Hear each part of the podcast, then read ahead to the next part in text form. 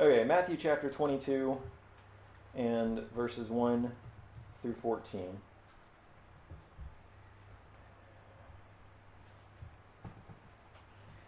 And again, Jesus spoke to them in parables, saying, The kingdom of heaven may be compared to a king who gave a wedding feast for his son, and sent his servants to call those who are invited to the wedding feast, but they would not come.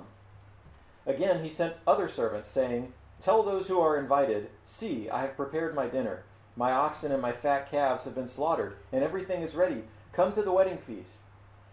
But they paid no attention, and went off, one to his farm, another to his business while the rest seized his servants, treated them shamefully, and killed them. The king was angry, and he sent his troops and destroyed those murderers and burned their city. Then he said to his servants, The wedding feast is ready, but those invited were not worthy. Go therefore to the main roads and invite to the wedding feast as many as you find. And those servants went out into the roads and gathered all whom they found, both good, both bad and good. So the wedding hall was filled with guests. But when the king came in to look at the guests, he saw there a man who had no wedding garment. And he said to him, Friend, how did you get in here without a wedding garment? And he was speechless. Then the king said to the attendants, Bind him hand and foot and cast him into the outer darkness.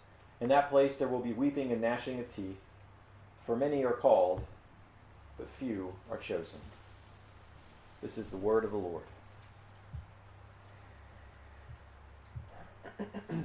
so, today we are finishing our summer series on the parables of Jesus. Jesus often taught through parables, and as we saw uh, early on in this series, Jesus taught in parables because it's sort of a way of opening up um, our understanding of important truths in a kind of simple way. I mean, if you just teach somebody information, if you just say, here's a fact, you know, it's kind of hard to process that. But if you tell a story, sometimes people can kind of hear that information and accept it not just as information, but even into their hearts. It's something that they can really understand and maybe live out a little more easily. And so Jesus told many parables. And of course, we've not been able to cover all of them by, by any, uh, any measure, but I hope that what we have covered has been a blessing uh, to this point. Starting from next week, uh, we'll begin our new series for the fall, which is going to be on the life of a disciple. Um, although I guess for the English service that'll actually be two weeks from now. But in any event, we're going to be you know starting that this month. And uh, in that series, we're going to be thinking about what it means to be a disciple of Jesus. And that's going to be a very practical series um, rather than kind of theological. And we're going to be thinking basically about how should we live as Christians? What does it mean to live as a Christian? But in fact, today's final parable, this parable is actually a really good segue, a good transition into that next series. I will say today, though, that this parable is one of Jesus' most difficult parables.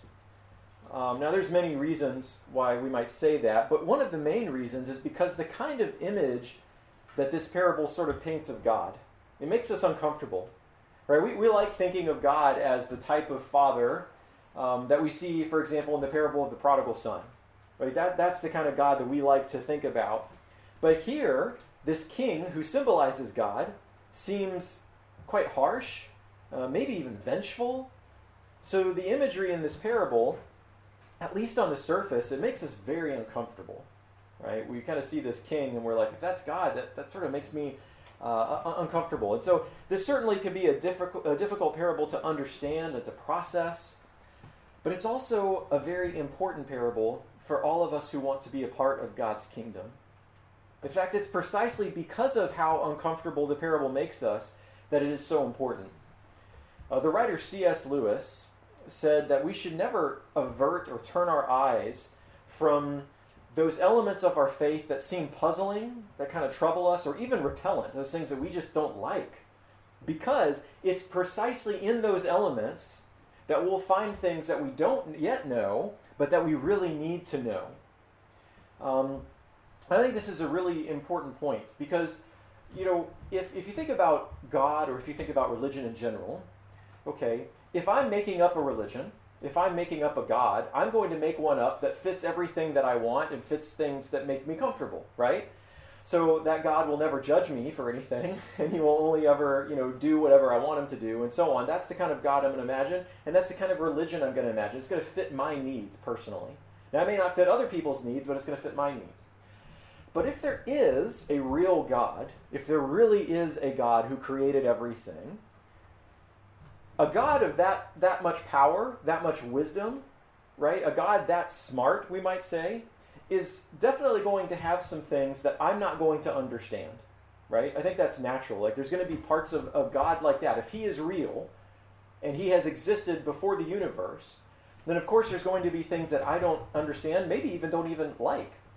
Um, and if there is a religion, if there is something that He has taught us, given us, I would expect that there's going to be things in that that challenge me and make me uncomfortable.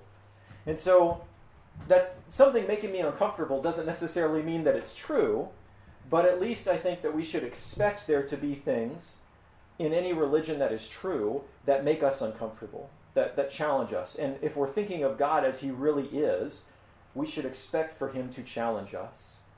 And I think that's kind of what C.S. Lewis was saying is, you know, we need to embrace those things to some extent because that's where we actually learn the things that we need to know. And I think that definitely applies to this parable. Um, the parable of the wedding feast serves as a reminder to us that how we respond to God's invitation, God has given us an invitation, but how we respond matters to Him. And that's a reminder that we all, I think, desperately need. So, uh, we're going to think about all of these things, um, but I want to think about this parable by noticing four that's three. Four key points. we're gonna we're gonna think about four key points here um, that tell us both about God's invitation and the kind of response that He expects from us. And those four points are a wedding feast, a rebellion, a messy banquet, and a garment. Okay, a wedding feast, a rebellion, a messy banquet, and a garment. So first, a wedding feast. Now, in order to uh, understand this parable, one of the most important things that we need to understand is what kind of wedding feast we're talking about here. So, when we hear of a wedding feast, right, we think of like a parent throwing a nice wedding reception for their kid. So the kid's just gotten married and they're throwing this nice wedding party for their kid. And that's how we think about. And so when we imagine this parable or we see the story, we think, okay, so then people don't show up or they show up in the wrong clothes and the parents get super angry and kill them. and we're like, okay, that, that, that, seems a little over the top, you know, maybe a bit much. Um, but we have to remember that this is a king. This is a king giving a wedding feast for his son. And in the context of the first century, this kind of a celebration is really more than a personal family event. It's actually um, a, a, a political event, is really what this is. Okay, it's not just something that the king invites his friends to.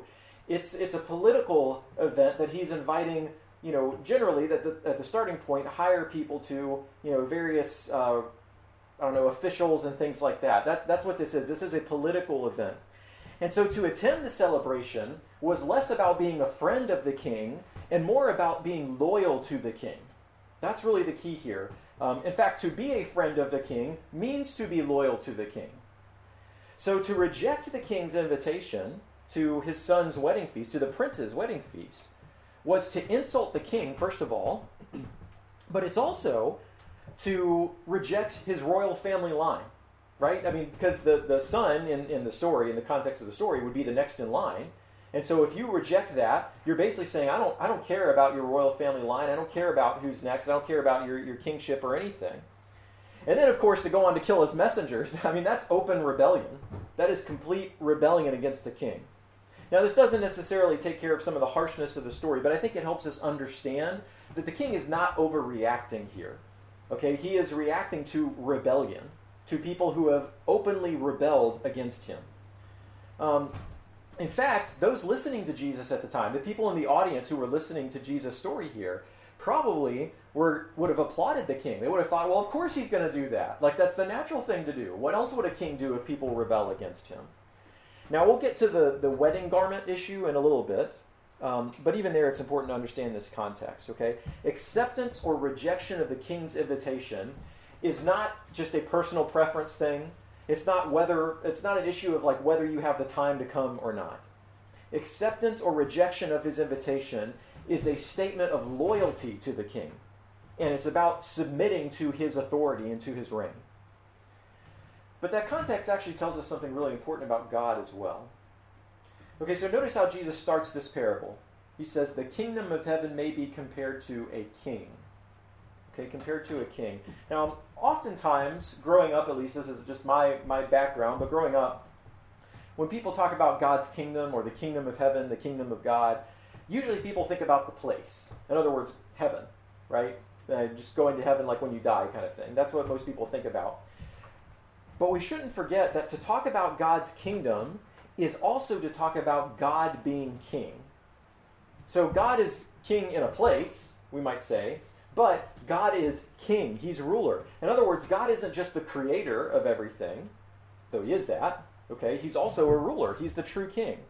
I mean, this is what we see, for example. I mean, we could think of many passages, but a, a very famous one is Philippians chapter 2 and verses 10 and 11, which says, At the name of Jesus, every knee will bow in heaven and on earth and under the earth, and every tongue confess that Jesus is Lord to the glory of God the Father. Okay, so that is a statement of kingship, right? Bowing the knee before the king. That's what we see in the Bible. That God is king. He's, he's a king, he's a ruler. And so he has subjects who submit to him. And one day he will bring everything under his rule. That's really kind of the message of the gospel. That's the message of his kingdom that Jesus taught. When he talks about the message of the kingdom, it's that God is king, and one day he's going to bring everything under his rule, and he invites you to join that. That's kind of, in a, in a nutshell, we might say, the message of the kingdom. So God is king. That's, that's the first thing we see here. But the second thing is that God is preparing a wedding feast. God is preparing a wedding feast. The imagery that we see in the Bible for God's kingdom is that of celebration. Okay? And I think a lot of times when people kind of think about God's kingdom, when they think about heaven or whatever, um, even resurrection, we kind of think it's just going to be boring right? like just like I mean, better than the alternative, right? Sure, but still uninteresting. Um, you know, we think about going to heaven and we're kind of just like, I don't really know what that means. I think a lot of people have the view that basically this life, this world is really the best. And maybe people live after they die, maybe, but if they do, whatever it is is not as good as this life. This is really the best world that there is. And many religions throughout history have been built on that, actually it was always kind of like, yeah, you might, maybe you live after you die, maybe whatever that means. But this world is the best world. This is really where it's all where it's best. And anything that comes afterwards is still focused on this world, in fact.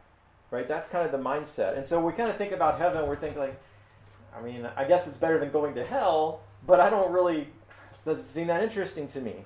And I think that's what we even think about in, in, church sometimes, like worship services, right? It's almost like they need to be like really almost boring, like they need to be. Um, and I think some people almost feel like the less emotion you have, the more holy you are, right? It's like the, the less emotion you ever show, then we're being more and more holy. But you see, God, we see in the Bible, God does not separate holiness from celebration. They, are two things that can go together. It's not like when you're celebrating, you're not being holy, and when you're holy, you're not being celebrating. It's together. You're both celebrating and being holy at the same time. And so we ought to think about our personal lives you know, what, is, what does my life show to people around me? And what does our church life show to people around us? Do they see a people who understand that we're invited to a celebration?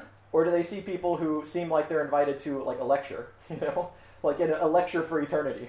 That's not something that I particularly want to attend, to be totally honest with you. Um, I mean, again, it's better than being tortured necessarily, but like at the same time, it's not that I want to just sit there and listen to a lecture for eternity. But that's not what God has invited us to. He's, he's invited us to celebration, to a wedding feast. And if you've ever been to a wedding and to a reception, you know it's awesome. It's, it's fun. It's celebratory. It's exciting. It's enjoyable. Um, well, some are. I think maybe most are. I hope they are. But um, anyway, that's what we should be doing. That's, that's, that's what we want to be showing in our lives because that's what God has invited us into. For God's part, He says we're invited to a wedding feast. He has prepared a lavish feast full of joy, full of celebration. I mean, it's a party, it's festive, and we're invited. But there is a choice to be made about how we are going to respond to that invitation. Now, in this parable, we see this first group who are invited, and they respond by rebellion. Okay, so the king, he's gone to great lengths to prepare this feast. And just to receive, I mean, think about receiving an invitation from the king. That is a huge honor, right? On the flip side, to decline this invitation is not simply rude, but treasonous. To, to reject the king's invitation is to uh, reject his kindness and to insult him. Now, at Feast in Jesus' time, there were, in fact, two invitations. Now, normally today we think there's just one invitation. Here's the time of the party, and show up if you can. Maybe sometimes we might ask people to RSVP, you know, send, send let me know you're coming or whatever, but that's about it. But in, in Jesus' time, there were two. There was the first invitation that's sort of like the, uh, the notification hey, there's going to be a wedding feast. And then the second invitation said, okay, everything's ready, now it's time to come. Everything's been set, now now's, now's the time to show up. So to reject that first invitation would be bad enough, but what these people actually do is they accept the first and then reject the second. So the king has sent out the second invitation saying, hey, everything's ready, and they're rejecting that. They're saying, I don't want that. I don't want your invitation. And to reject that, I mean, first of all, it's dishonest, but it's also, again, insulting. Now, on the direct level, if we're just thinking directly about the parable, this is referring to the Jewish leaders at the time. It's thinking about uh, what Jesus calls the chief priests and the Pharisees. These are the leaders among the Jews at the time. And uh, we actually see this just two verses before this parable. They clearly understand Jesus is talking about them, and they're not too happy about it, actually. Um, but uh, he's talking about them, not just them, but also people throughout Israel's history, the Jewish history of people who had killed the prophets because they didn't like what they were saying, and ultimately the same people who are going to kill Jesus, right? That just down the road from here. I mean, down the road in the story. Um, God had invited them, but they rejected that, and there was going to be judgment. And in fact, there had been judgment to some degree um, in Israel already. But we should not be too naive to see our own tendencies in this group as well. Now, look at look at verse five for a second. What, what happens? These people are invited, and what do they do? They paid no attention. One goes off to his farm, the other goes off to his business. In other words, they're preoccupied. They're too busy. They thought, I have better things to do. The king is throwing a wedding feast for his son. Okay, he's got a royal festival. He's honored them with an invitation. And they think their daily affairs are more important than going to this. And this is really a very foolish thing to do for two reasons. Okay? And I think we often do the same thing, by the way. I think we often let our kind of lives get in the way of God's invitation. And again, it's very foolish for two reasons. First of all, whenever we let our daily lives get in the way of going into God's kingdom and participating in that, we miss out on something amazing. So I want you to imagine for a second you had like your best friend. Okay, your best friend's getting married and they're going to have a wedding overseas. Maybe it's like in Hawaii, or maybe it's like in the Swiss Alps or something like that. Okay, and they've invited you. You're going to be like you know the the best man or the maid of honor, whatever, right? Okay, so you're going out there, and you're going to stay at a beautiful resort. I mean, it's just this amazing five star hotel kind of thing um, with a huge room. I mean, your room's going to be nice and big. Uh, you know, it's got the jacuzzi in it. It's got a beautiful view out over whatever you know the view is there. And the food, of course, is going to be incredible. I mean, it's a buffet, all you can eat, you know, whatever you want. They've got everything there. And the trip is totally paid for, completely. They're paying for everything. You don't have to pay a dime. All you have to do is show up. Okay, lodging, travel, everything paid for. Now, can you imagine saying, I, I kind of got to take care of my yard? You know, I'm not sure. I kind of got to cut the grass. Or maybe, like, I don't know, it's kind of a hassle to find somebody to cover for me at work. It's kind of a pain. I don't know if I can do that. Like, of course we're not going to react that way, right? Of course not. What are we going to do? We're going to bend over backwards to try to go to that. Of course. If for no other reason, then that's an amazing opportunity. Like, who wouldn't want to go? Now, obviously, we might think there might be somebody who just couldn't, whatever. But the point is, as much as possible, we're going to show up to that wedding because we know how awesome that is, how that's a once in a lifetime opportunity. But the thing is, we do this with God's invitation. He's invited us to something amazing, and we just are like, yeah, you know, I kind of got better things to do. No, no, you don't have better things to do. There is nothing better to do than, particip- than to participate in God's kingdom. And so it's foolish to do that because we're missing out. We are missing out. But it's also foolish because, as I said, to reject this invitation is effectively to tell the king, you know, I don't like you and I don't care about your kingdom. That's basically what we're doing. So it's foolish on two levels. And that's what we do when we reject God's invitation. I mean, if I'm rejecting God's invitation because I think I have better things to do, at best, it shows that I don't understand who God is and what He's invited me into. At best, it shows that. But really, what it is to do is to say, I'm going to rebel against the King of the universe, the one who, just out of his own imagination, created everything. With a word, he spoke and created all things. That he has the power to create this entire universe, to create life, to create beauty and all of this stuff from nothing. And, and I'm going to tell him, I'm not interested in you. Why, why would I do that? If we really understand who God is and what he has invited us into, then we will see there is no greater honor I could ever receive in my life. Nothing could match what God has offered me. Right? Again, we'd bend over backwards to go to that overseas wedding. I mean, imagine if the Emperor of Japan or um, you know, I guess now the King of England. When I wrote this, I wrote the Queen of England, but unfortunately she has passed. So, the King of England, like, imagine that he invites you and says, "I'm going to have a banquet. Come, come to this feast."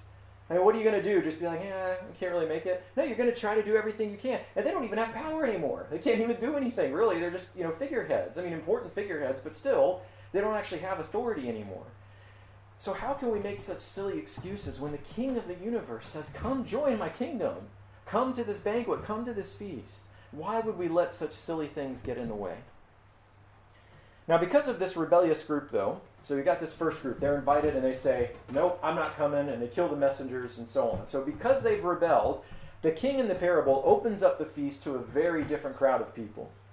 So, he's gone to those initial people, but now in verse 9, the king sends his servants out into the roads and basically just invites everybody. Okay? In fact, uh, verse 10 tells us both bad and good are invited. So the king is basically going to the street and he's saying, "Hey, you, you, you're invited. You, you over there, you over there. All of you are invited, right? Slaves, peasants, prostitutes. It doesn't matter. If you're on the street and the king's servants meet you, you're going to get an invitation to the king's banquet. You are invited."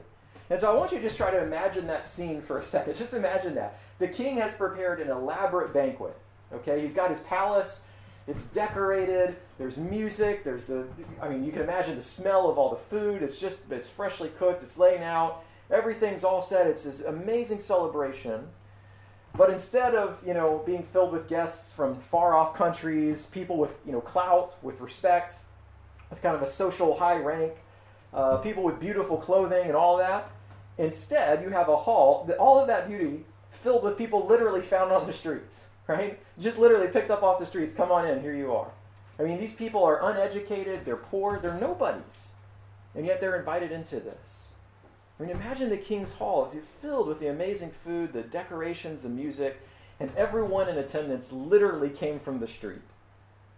Now, there's an obvious question here about verses 11 through 14 about the garment, and we're going to get to that just in, in a minute here. Um, but for now, I want us to realize that this imagery tells us something important about God's kingdom. It tells us something important about the church. So, this banquet that the king has set in the story is not going to be a high class affair, right? This isn't going to, it was going to be that, presumably, but it's not now. The banquet is going to be, we might say, messy, right? This is a ragtag group of low class nobodies. And that's what the banquet's probably going to look like. They're probably not going to eat the right way. You know, um, sometimes I do uh, just on the side. I'll do like photography jobs, and occasionally they'll send me to kind of nice hotels or like a nice uh, restaurant. And I always feel so out of place. I have no idea what I'm doing. There's like you know different forks, different spoons. I'm like, I don't know what to do. Um, and that's kind of what we can imagine here. These people who like they don't know which fork to eat with. They don't know how they're supposed to be eating, what it's all supposed to look like. Um, you know, maybe they don't tell quite the right jokes or just talk the right way or whatever. They don't sit the right way. Um, you know, that's, that's kind of what we're imagining here. And if our churches are going to reflect God's kingdom, I think our churches are going to be the same way to some extent. You know, if we're, if we're going to the people that the king has sent us to, as he sent his servants out, if we're going to those people, the church is going to be messy. The church is going to have people who don't have everything together. It's going to have people from all walks of life, right? We'll have people who kind of make things uncomfortable, perhaps a little bit. Maybe they make us uncomfortable. Maybe they don't dress or talk quite the way we expect, or you know, maybe they don't look like the kind of person that we think God should invite. But imagine the king telling you, I've invited that person, and you saying, No, I'm not going to talk to them. no, you don't do that. If the king has invited them, who am I to say you're not invited? Who am I to try to keep them out? Right? Who am I to make conditions that God has not made? Now, that doesn't mean that there aren't expectations, and we're going to get to that in just a moment here. But we have to understand that God's expectations are often not the same as our expectations. That's the thing we really need to understand. Sometimes God's expectations, oftentimes God's expectations, are not going to be like ours. And to be often honest, often it's those who should be the most prepared, the most excited to come, who say, I'm not interested. And it's the ones who should be more reluctant to come who are most excited to enter. And that's why we see Jesus. What does Jesus do? He eats with tax collectors.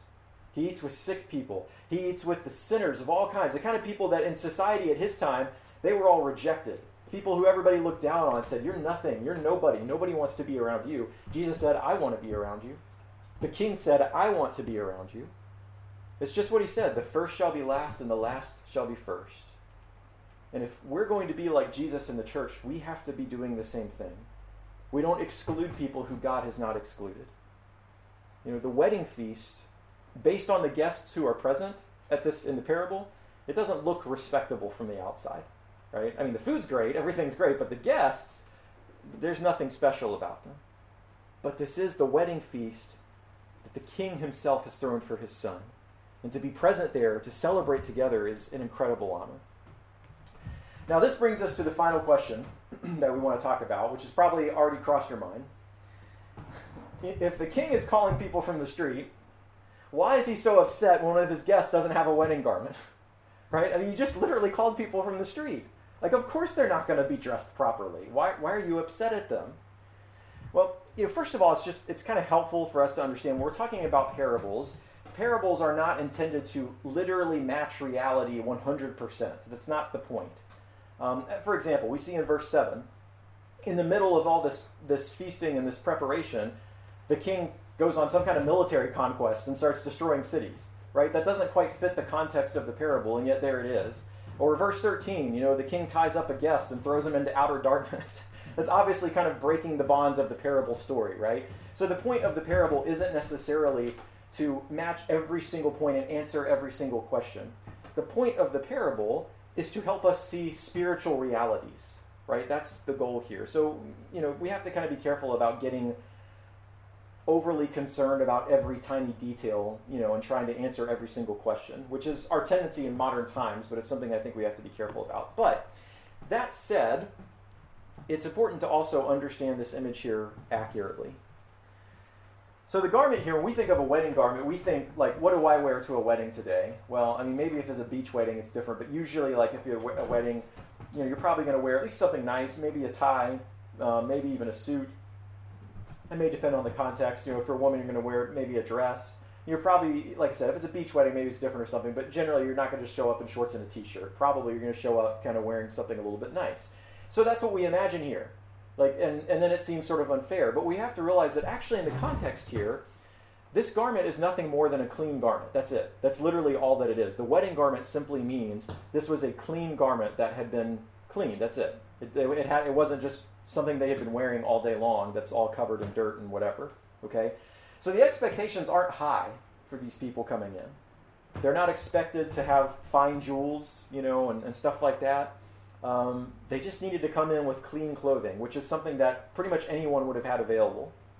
I mean, obviously, if the king in the story had time to go on a military conquest, presumably the people showing up had time to go home and wash their clothes if that was needed. Um, again, that's not the point, but you get you get what I'm saying. Like, they, there was anybody could have met this condition, and so the point is that the king, the only thing that he expects is for his guests to at least come wearing clean clothing. So if they refuse to do that, Again, that's an insult to the king's honor, and to the son, and to the bride. In fact, the king's question in verse 12, if you look at verse 12, the individual here understood this. Um, you know, the king says, Hey, where's your wedding garment? And what does the guy say? Well, I didn't know I needed a wedding garment, or well, I'm too poor. I didn't know. He doesn't say anything. He's just like, he doesn't have anything to say. Why? Because he knew the expectation and he didn't care. That's the point, right? he doesn't give an answer because there is no answer because he knew what the expectation was and he just decided, I don't care. I just want to come into the feast as I am. I don't want to be bothered with all that stuff. right? And so, really, what he's doing is he's rebelling against the king. He's insulting him openly. And just like the king's not going to accept the rebellion from the first group, he's also not going to accept an open insult. Okay, so it's fine, but that still leaves an important question on our minds. If the king expected these people to come in wearing clean clothes, what does that tell us about our relationship with God and his kingdom? Well, I think to answer that question, we first need to think well, what does this garment represent? What's Jesus trying to tell us about this garment? What does it represent spiritually? And I think the symbolism here is pretty simple. It represents repentance. In other words, it represents turning from your old life to Jesus. That's it, right? God has graciously invited us to this celebration feast. And that invitation is free, right? He's not selling tickets, he's giving invitations. You see, he's not selling them we have to buy it. He's just giving an invitation. But that invitation does bring certain expectations. Now, the expectation is not that we have everything together. Okay, the wedding garment needs to be clean in the story, but that doesn't necessarily mean like there's not a single little stain somewhere, you know, that's been there for years or whatever, or that it doesn't even have like the tiniest little hole in it. It's not like the king is inspecting everybody's, you know, things and looking like, oh, there's a broken string, you're out of here. You know, it's not what he's doing here. He just expects it to be clean. It's a fresh garment, in other words. It's not the same dirty, smelly thing the person's been wearing all day long. So God's invitation goes to everyone in the streets, regardless of their status, regardless of their station of life. But even though God's invitation comes to us as we are, it is not an invitation to stay as we are. That is the key. God's invitation should change us. It comes to us as we are, but it's not an invitation to stay as we are. If we understand who has invited us and what we're invited to, that should naturally change us. I mean, imagine that wedding we were talking about before, okay? So your friend has invited you to this amazing overseas wedding. You're there. Now let's say there's a gym there at the, you know, the hotel and you've been working out. Are you just going to go from the gym straight to the wedding ceremony? Just in your, you know, sweaty clothes, just be like, yeah, I've been, you know, working out for an hour. I'm all sweaty and smelly, but I, I'm the best man. But I'll just stand up there. Like, of course not. Why? Because that would be super insulting, right? That would be really insulting to your friend, to the bride, to everything. It would just be an insult. You wouldn't do that. So why would we do that with God, right? That, that we kind of understand that's not even really a condition. It's just sort of common sense. Like, of course you don't show up that way. But that's often what we want to do with God. God invites us in, and we're like, well, you know, here I am, take it or leave it, you know, and I'm not even bothered making any changes. That's just an insult. It's rude. The person showing up with clean clothes, they're just saying, I understand what I've been invited to, and I want to honor the king. So the person who comes without the clean clothes is basically saying, I want to be at the party, but I don't care about the host at all. I'm only here for me. That's what I'm here for. It's about me. To be invited to this feast by the king, it should naturally transform us. It changes us. It makes us want to honor that person. Again, if my friend invited me to that overseas wedding, I'm going to try to have something that's going to honor what their requests are. I, you know, I want to look the way they want me to look for their wedding. I want to make sure that I'm doing a good job because I know what they've done for me at the very least. Not to mention, I just love them because they're my friend. So I'm going to want to show up and, and do the best I can for them. And how much more should we do that with God? And so, even in the church, we have to be careful about what kind of people we are. Yeah, we've been invited, absolutely. Maybe we've even accepted the invitation. But do our lives show that we recognize the honor that God has given us? That's the question. And maybe we could say it another way. The question of Jesus is really confronting us with is this Am I a disciple of Jesus? Am I a follower of Jesus? Or am I simply an admirer of Jesus? Am I just a fan of Jesus? Right? Am I Jesus' disciple or am I Jesus' fan? Right? If I'm just a fan, well, I mean, think about how many uh, fair weather fans there are in sports, right? They love the team whenever they're doing well, and then when the team starts going bad, yeah, I'll watch them next year maybe. You know, that's kind of how it is, right? That, that, and that's how we can be with Jesus. Like, yeah, I'm fine with Jesus as long as he's making me feel good. But as soon as there's a challenge to my life, now I'm not interested in that. See, it's easy to like Jesus. It's easy to like what he offers. It's easy to like at least some of his teaching. But am I willing to count the cost? To accept what I have to lose to follow him and then go and follow him? The question isn't whether I've just accepted the invitation. The question is whether that invitation has changed me. The question is, what kind of guest am I going to be? Now, again, God doesn't expect us to have everything perfectly together. God doesn't expect you to understand the Bible perfectly. You know, He doesn't expect you to do everything perfectly. And really, in the end, the one who makes us truly clean is Jesus Christ. He's the one who cleanses us, He's the one who prepares us for the feast. You know, through Jesus, God makes our sins white as snow. Through Jesus, He cleanses every stain. But if we're going to accept His invitation, God does expect us to take it seriously, and that's the point of the parable. I mean, in this present body, in this present world, there's going to be temptations, there's going to be sin. But if we are in Christ, we are a new creation already. That, that, that resurrected life that He's promised us, that new creation that He has promised, it's already happened inside of us. It's already started now. And so there's going to be change, there's going to be growth. We will see God's invitation shaping our lives in visible ways. And that's what God wants for us. I mean, God, by His Spirit, He's helping us. He wants to change our character. That's what He wants for us. I mean, you know, I, I was listening to a, a, lesson here recently, and the preacher challenged um, people with this question. He said, You know, what if next year God promised you that He could make your life just everything you wanted? You would have the job you wanted, you would have the car you wanted, you would have the money you wanted, you would have whatever health you wanted. You would look the way you wanted. Literally, He would give you every single dream that you might have for this life. But there's going to be no spiritual growth, no character growth. You're just you're going to have everything that you want, but your character is going to remain the same, maybe even get worse. But every physical thing you want will be met. Or on the flip side, he says, or next year, you're going to have some hardships. Things are going to be tough. You're going to go through some struggles.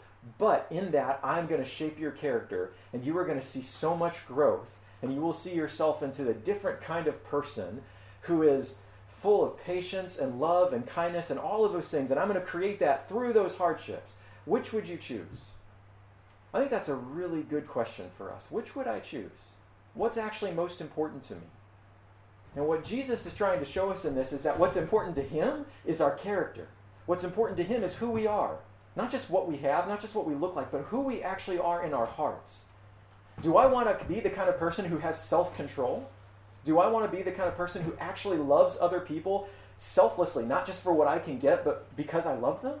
Do I want to kind of be the kind of person who has integrity, who tells the truth, even when it's difficult, even when it costs me? Is that what I want to be?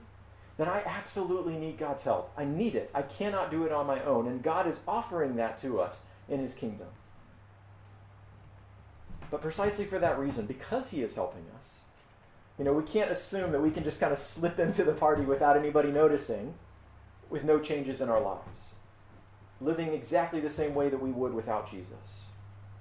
The parable is a challenge to us. Has Jesus changed my life?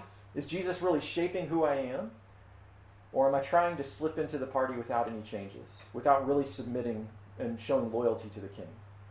You know, other guests, they may not notice, they may not know any different, but the king will notice, and there will be consequences for that. And you know, that part, that's the part that we really struggle with. We, modern people, do not like hearing about God's judgment. We're all, we're great. I love hearing about God's love, about God's grace, about God's mercy, but I don't want to hear about judgment.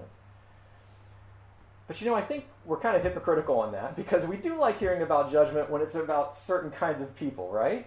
I mean, when somebody has gone off the rails and just murdered a bunch of people, what do we want to hear? We want to hear judgment. We want to see, you know, that person getting what they deserve. I mean, I've seen it online, you know, with Russia, they've, you know, invaded Ukraine and stuff. And sometimes there's videos of, you know, like Russians getting bombed or whatever, and some of the comments in these, you know, things are just awful. It's just people being like, yeah, you know, kill those jerks or whatever. I mean, I understand where they're coming from because obviously, like, it's war or whatever. But my point is, like, that's what we want. We want to see punishment for people who are doing wrong. We enjoy that. But when it comes to us, suddenly we're like, well, that's not fair.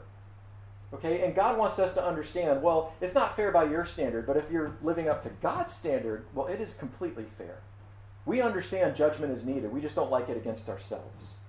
And what Jesus is trying to tell us here is there is judgment. Yes, there is. But that's not what he wants for us. He doesn't want us to, to encounter his judgment. He doesn't want punishment for us. He loves us. He doesn't want that. There will be that if we reject him, but that's not what he wants. What he wants is for us to come into the feast, to come into the celebration. He's not just inviting us to avoid judgment, he's inviting us to celebrate with him. And the key to finding your life shaped by that invitation is to reflect on that wedding feast, to reflect on, on the invitation, what he's invited you to, and to reflect on the one who has given it to you. And the more we understand who has invited us and what he has invited us to and what he paid to make it possible, the easier it will be to joyfully submit to him and to seek to be the kind of guest that he's looking for. You know, who we are, that doesn't earn us an invitation, right? The invitation doesn't go out to me because I'm so amazing and I'm so great. That's not it. It doesn't, I don't earn the invitation by who I am, but his invitation absolutely should change who we are. And so that's the question I want to close with today. Has God's invitation changed you? Not just have you said, I accept it, but has God's invitation really shaped who you are? Let's close with a prayer. Father, we thank you so much for your great mercy to us.